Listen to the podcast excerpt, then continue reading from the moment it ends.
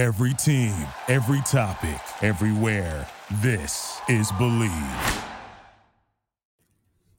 Good morning, everyone. This is Jeremy Evans, your host of Bleav in Sports Law via the Bleav Podcast Network. Today is Monday, March 9th, 2020. And today's episode is on how regulation or change in terms of carriers for live broadcast for sports does not guarantee access. So we're going to go through a little bit of a history here, but mostly focusing on the current litigation uh, that the NFL and DirecTV is going through. They were sued by uh, some consumers and some other folks, and uh, at the district level, the district court, um, you know, essentially uh, the case happened there. It was appealed. There was a decision. It was appealed to the uh, Ninth Circuit U.S. Uh, Court of Appeals, and the Ninth Circuit um, agreed with the plaintiff in this in this case, basically the the fans, saying that DirecTV and the NFL could no longer essentially black out games and require fans to pay more to uh, access, um, you know, like your your sort of uh, NFL Sunday ticket type uh, package. And and anybody who's an NFL fan knows this. You're trying to watch a game on a Sunday, and if you're not in a certain area, or you know, t- in terms of geographic area, or you don't have the package, you're not going to see those games. Um, obviously, there's some other options out there like Red Zone. Obviously, watch highlights, but in terms of actually watching the live full broadcast of a game, it either has to come through the NFL Sunday ticket or you have to be in the general area, geographic area of where that game is is sort of um, uh, being shown, and uh, that's generally determined by geographic area, but it's also determined by popularity. So essentially, plaintiffs have sued, um, you know, saying that this is antitrust activity. Now, of course, the NFL uh, or the the NFL has tried to and is seeking to um, have the U.S. Supreme Court review the Ninth Circuit's decision.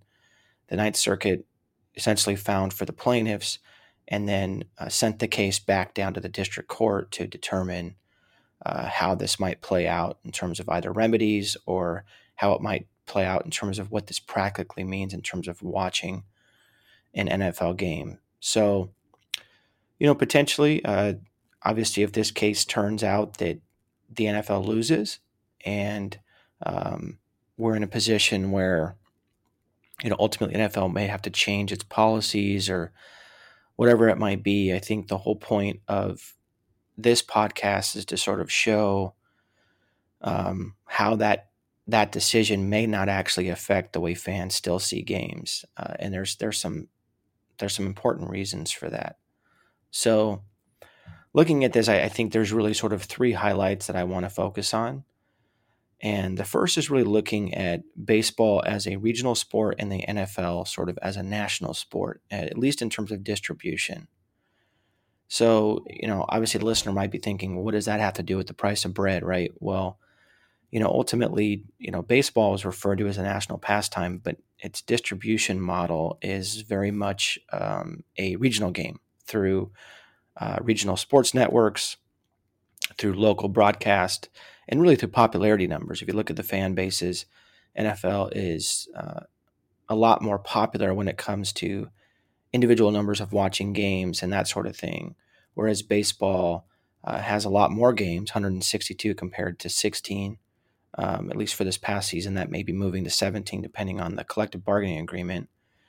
But uh, that ultimately, you know, baseball is a a sort of regional game in in particularly in the way how it's distributed. Now, the NFL is very much a national game through nationwide networks like Fox and CBS. And of course, popularity numbers will be discussed. You know, so for example, entire conferences appear on one network. So the NFC, or the National Football Conference, appears on Fox, and the AFC, or American Football Conference, appears on CBS under existing deals. So the point here is that despite fans being limited in terms of geography and, and how they can view their favorite teams or preferred games through DirecTV options, either you know being limited by blackouts or local popularity, um, the NFL not being forced um, or being forced to not blackout games, rather, uh, based on existing geography or popularity model that they've been using, is not going to guarantee that, that fans are going to be able to watch those games. And the reason for that is is that you know as long as those prices are not anti-competitive, you know, in terms of um, they're not doing any sort of collusion, and of course, the other part of this is that sports in general have an antitrust exemption, particularly with regard to broadcast. And this is a very well established uh, right because, frankly, you think about the opposite effect of this in terms of the NFL not being able to control its rights uh, you know, it sort of it opens up um, an entire can of worms, so to speak, that really kind of undermines the entire process of of sort of what makes sports popular or what what allows them to protect the industry. Now, it's interesting, you know, for the most part, you know, antitrust exemptions are uh, rarely given, but when you're talking about sports or public utilities, you know, things like this, at least the courts have seen those as right or wrong, have seen those as um, you know proper exemptions uh, in those cases. So it's an uphill battle. I think the Supreme Court, if it ever got there, would probably um, would probably vote to allow uh, baseball to, or you know sports in general to continue their antitrust exemptions, particularly in this case. Now, of course, the argument by the plaintiffs in this case is that the NFL, the teams, and the broadcast networks are all three individual players, and they're colluding to mark to set those prices. Now, I think that's a hard argument to make in the NFL, namely because the NFL and the teams cannot really be separated. You know, in some sense, you need one for the other, right? Like the the teams are a part of the NFL; they're subject to the NFL's policies and then, of course, all the NFL is doing is saying we're selling to this one particular, you know, broadcast network. And of course, they might reserve rights to sell other places. Now, as we go through these sort of three things that I want to talk about with regard to this case and how things are unlikely to change very much, even if the court decision uh, sort of uh, turns out to be that it, it sort of says that DirecTV and the NFL are wrong and they can no longer black out games and control how fans see games through NFL NFL Sunday Ticket and whatnot. That ultimately, I don't think much is going to change just based on the way the model is set up.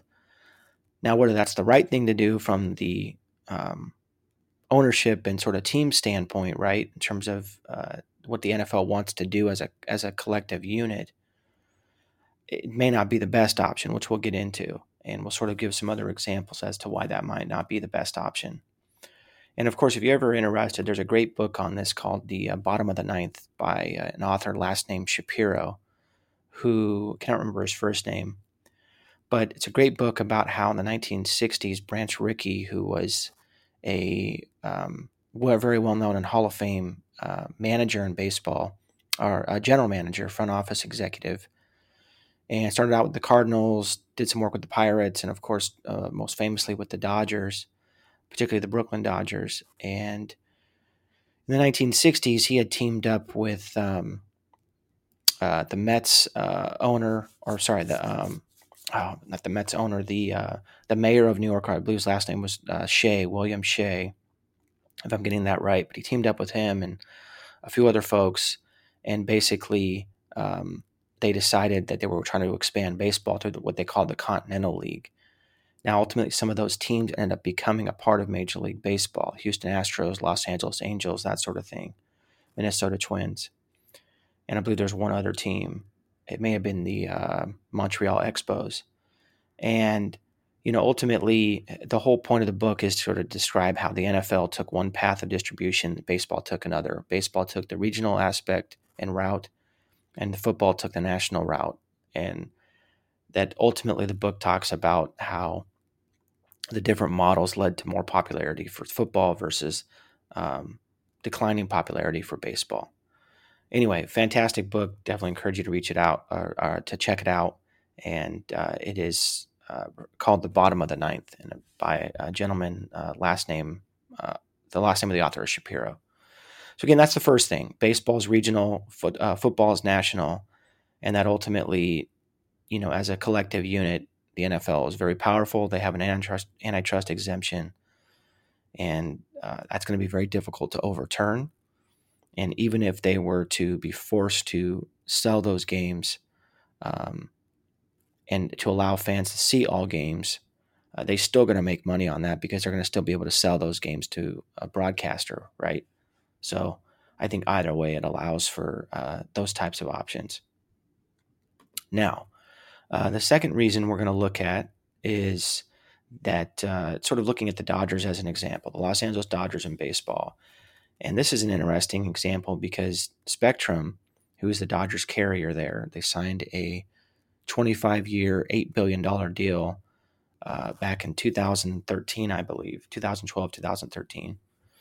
They actually, Spectrum actually sued, I think it was DirecTV or another provider for antitrust activity because what was happening there is Spectrum was trying to sell its channel to different providers, the Dodgers channel. And um, ultimately, was found out through a court case and through some fact finding and evidence, and through an ultimate decision by a district judge that, and through uh, antitrust activity, uh, that uh, this other provider was essentially colluding with other providers essentially saying, "Hey, let's raise the price on these guys. Let's not let's not run this channel, that sort of thing." And part of that was because, at least um, prospectively, in terms of uh, not sort of knowing exactly why they made these decisions, but there was arguments that ultimately this third provider was doing it because they lost out on the initial initial negotiations with the Dodgers to not be able to carry that channel as a sort of as the primary um, sort of host, I guess you might call it. And uh, so that case turned out in favor of Spectrum. But again, nothing much has changed, right? They were fined a fee, told not to do that. But I think the damage had been done. And now you have, you know, 50% of, I think, Dodgers fans not being able to watch games. And this has been going on since, you know, 2012, 2013. So, you know, again, this I think this highlights the fact that even when a lawsuit for antitrust activity comes down and a decision comes down affecting a defendant, in here, this case, the NFL and, the, and DirecTV, it really is not going to change much in the sense that that overall and underlying antitrust exemption still exist, and, and probably for good reason, at least in the sports context. I think there's arguments being made on either side, but I think ultimately having a a central place where folks can go to watch games is pr- probably a good idea. We'll get into why that might not be going forward, but at least for now, there's an antitrust exemption. And then the other part here is, is that when you're looking at existing providers, right, the Spectrums and um, the Coxes and the um, in terms of the Cox uh, sort of internet providers, uh, Spectrum as an internet provider, but also as a sort of a distributor in, in one way, because uh, they're distributing content or at least selling content. You know, it's funny that a lot of these companies, um, this is sort of the reason why a lot of um, mergers and acquisitions have been going on. But a lot of these companies, on, at least on the sort of lower level of distribution, or at least in content creation or ownership, do not have streamer options. You know, in terms of in-house, right? And so there's two issues going on. One, there's not an in-house option. Two, the existing contracts may limit how and where they stream live broadcasted sports. And so, in that sense, there's some limitations here. So, even if the NFL was forced to, um, to essentially, you know, blackout game or, or not forced, or I guess let me rephrase, if the NFL was in a position where uh, this antitrust decision came down and they essentially said, you know, you can't blackout games anymore the NFL still may be limited by contract law, and and frankly, if they have a contract with a distributor and they're not allowed to do streaming options, it would really take the NFL, DirecTV, and some streamer to get together. And the only company I know of that actually has that current in-house option is really AT&T Time Warner through HBO Max.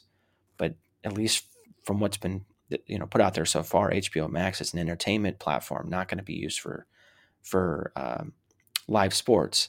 Now, of course, you could definitely see your pay per view matches and you know things like that for boxing and and um, MMA. But in terms of live broadcasted sports, in terms of baseball or football or whatever it might be, that has not been discussed and not something that um, has been put out there. Maybe it could be. So we'll see where that ends up. But again, the overall antitrust exemption, the fact that courts have really sided with the sports leagues in this in this regard and the teams, and that frankly there's a lack of in-house options have really um, put it up to where you know this is going to be an uphill battle for um, you know for, for, for the plaintiffs in this case, which is particularly the fans. So, and of course, they could be limited by con- you know contract law. So that all being said, I think sort of looking at the last piece here, which is really looking at Amazon as an example, and I think that you know ultimately Amazon has done a great job with disrupting itself. When you look at its purchases of um, Zappos shoes, Twitch, its its sort of development of Amazon Web Services, the web the web based platform Prime itself, they all originally disrupted uh, existing Amazon revenues and business lines. You know, meaning that you know the Zappos purchase, you know, essentially dug into Amazon's Prime business, particularly selling shoes online. Uh, Twitch really dug into Prime in terms of as, as an alternate platform, and Amazon Web Services really sort of dug in in, in terms of um, as an alternate to Prime as a as a sort of distribution platform of course, a little bit different there in terms of what Amazon Web Services is providing, particularly as a sort of uh, cloud based service. But again, I think uh, similar areas. And again, I think the sort of Amazon business plan was to sort of wait five to seven years as an investment approach. And it's something that the, really the teams uh, and leagues should consider. You know, it, I think that professional sports leagues and teams would be wise to move away from exclusive deals to reach uh, to reach as many fans and advertiser dollars as possible. So, either developing and utilizing existing technology and platforms to distribute content is both wise and cost effective in the long run. Uh, wide and non exclusive access, um, I personally believe, is much more satisfying and rewarding than narrow and exclusive access for fans and bottom lines. And I think more fans that you're reaching, there's so many options out there these days. You know, give people options to watch a game live on Facebook or watch the game live on YouTube or watch a game live on traditional linear television. You know, give folks those options, especially with people being mobile these days and using their mobile phones and the availability of technology and 5G technology and technology in general in terms of streaming and uh, apps and platforms. I think sort of now is really the time to push the envelope here and uh, for sports to really take it upon themselves to find ways to reach more fans and to get away from the exclusivity to where you might lose money on an exclusive sort of linear television deal you're going to gain money in terms of having more partners involved and frankly be able to reach more people. So folks that's uh, today's episode. Uh, again today is uh, monday march 9th hope you have a great week. And uh, we will uh, look forward to uh, being back with with you next week. And um, and again, thanks for listening. And uh, we will close with a advertisement, and uh, that will be it for this week's show. With home security, there's two ways to go about protecting your home. You can wait weeks for a technician to do a messy install that costs a fortune, or you can get SimpliSafe, the two-time winner of CNET's Editor's Choice Awards. Sim- SimpliSafe blankets your whole home in safety. Outdoor cameras and doorbells alert you to anyone approaching. Entry, motion, and glass break sensors guard break sensors guard inside. You can set up system all by yourself, and it only takes 30 minutes. You have an army of high, highly trained security experts ready to dispatch police in a moment's notice 24 7. 50 cents a day with no contracts. Go to simplisafe.com slash team today and you'll get free shipping a 60-day risk-free trial. You've got nothing to lose. Go now and be sure to go to simplisafe.com slash team. That's simplisafe.com slash team. Thank you. Thank you for listening to Bleav. You can show support to your host by subscribing to the show and giving us a five star rating on your preferred platform. Check us out at Bleav.com and search for B L E A V on YouTube.